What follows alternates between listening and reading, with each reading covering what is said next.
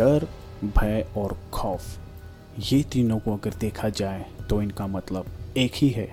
कई बार हमारी ज़िंदगी में ऐसे पल आते हैं, जब हमें इन तीनों से रूबरू होना ही पड़ता है। ऐसी ही कुछ कहानी आपके लिए लाया हूँ आज, जो कि है आकाश की आप बीती दोस्तों, आकाश का कहना है कि वो भूत या प्रेत जैसी बातों पर पहले विश्वास नहीं करते थे, पर उनकी ज़िंदगी में ऐसा कुछ हुआ, जिसके बाद चैन की नींद सो पाना उनका कभी ना पूरा होने वाला ख्वाब बन के रह गया। दोस्तों, मेरा नाम आकाश है और मैं मुंबई से हूँ।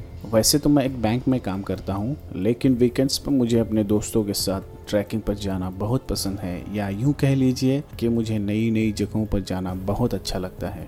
हम नई नई जगहों पर जाकर वहाँ के वीडियो सोशल मीडिया पर अपलोड किया करते थे। दोस्तों, एक दिन की बात है जब मुझे मेरे दोस्त संजय का कॉल आया।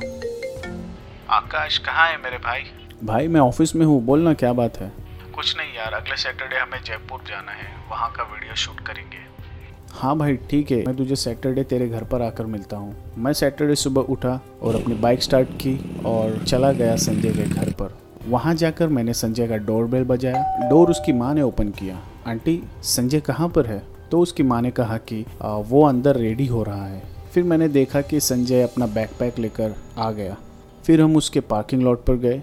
उसने अपनी कार स्टार्ट की और हम निकल पड़े जयपुर की तरफ़। हमने मैप देखा तो करीब एक दिन लगने वाला था हमें जयपुर पहुँचते पहुँचते। तो हमने खाने पीने का सामान और कैंपिंग टेंट भी साथ में ले लिया था, क्योंकि हम ये सफ़र एक ही बार में कंप्लीट नहीं कर सकते थे।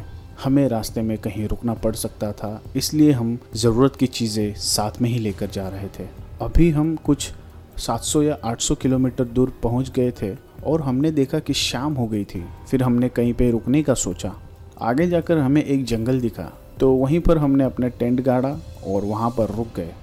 रात में ठंड काफ़ी थी तो हमने बॉन फायर जलाया और आग सेकने लग गए।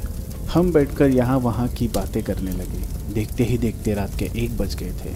अचानक हमें पत्तों पर से किसी के भागने की आवाज़ आने लगी। हमने सोचा, इतनी रात गए, कौन हो सकता है? फिर मैंने और संजय ने यहाँ वहाँ देखा तो वहाँ कोई नहीं दिखा। फिर हम अपने टेंट के अंदर चले गए। मैं जैसे ही अपने टेंट का जिप बंद करने जा रहा था, फिर वही पत्तों से भागने की आवाज़ मुझे फिर से आने लगी और मैंने देखा कि अचानक से एक छोटा सा लड़का जो करीब पंद्रह से सोलह साल का होगा, डरा सहमा सा आकर टेंट में बैठ गया और हमने देखा कि वो काफ़ी डरा हुआ था। मैंने उसको पूछा, अरे भाई, क्या हुआ? कौन हो तुम? और इतनी रात गए इस जंगल में कहाँ से दौड़े चले आ रहे हो?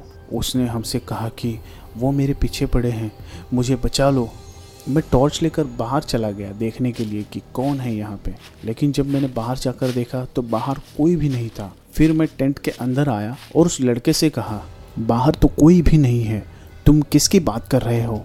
वो लड़का कुछ भी नहीं कह रहा था। एकदम डरा हुआ दिखाई दे रहा था। फिर संजय और मैं दोनों फिर से बाहर देखने के लिए चले गए कि यहाँ पर कौन है। लेकिन बाहर दूर दूर तक कोई नहीं था।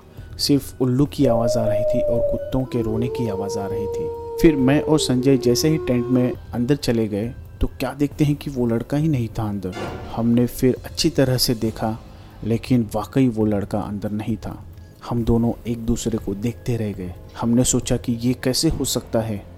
बाहर तो हमने किसी के चलने की या दौड़ने की आवाज़ नहीं सुनी तो ये लड़का कहाँ जा सकता है? फिर मैंने सोचा कि क्या ये मेरा वहम हो सकता है? लेकिन अगर वहम था भी तो संजय ने भी उस लड़के को कैसे देखा? ये सब सोचकर हमारा सर चकरा गया दोस्तों। फिर सुबह हुई, हमने हमारा सामान पैक किया और पाँच से दस मिनट आगे गए कि हमें एक शानदार ढाबा देखने को मिला। हमें काफ़ी भूख लगी हुई थी तो हम दोनों ने गाड़ी वहीं रोक दी और अंदर चले गए। आखिर क्या रहस्य था उस लड़के का? वो इतनी रात गए, कहाँ से दौड़ दौड़ कर आया था? क्या ये वाकई संजय और आकाश का भ्रम था? या फिर वाकई में वो लड़का कहीं से दौड़ा चला आया था? वो क्यों इतना डरा हुआ था? जानने के लिए सुनते रहिए कैंपिंग भाग दो। दोस्तों, आशा करता हूँ आपको ये कहानी ज़रूर पसंद आई होगी। और अगर इस कहानी का अगला भाग सुनना चाहते हो तो हमारे चैनल को सब्सक्राइब कीजिए और बेल आइकन पर क्लिक कीजिए ताकि आपको हमारे अगले कहानी की नोटिफिकेशंस समय समय पर मिलती रहे। और दोस्तों, अगर आपके पास भी कोई ऐसी कहानी है तो आप वो कहानी हमें ईमेल के ज़रिए भेज सकते हैं जो कि डिस्क्रिप्शन में दी गई है। थैंक यू दोस्तों इस कहानी को सुनने के लिए।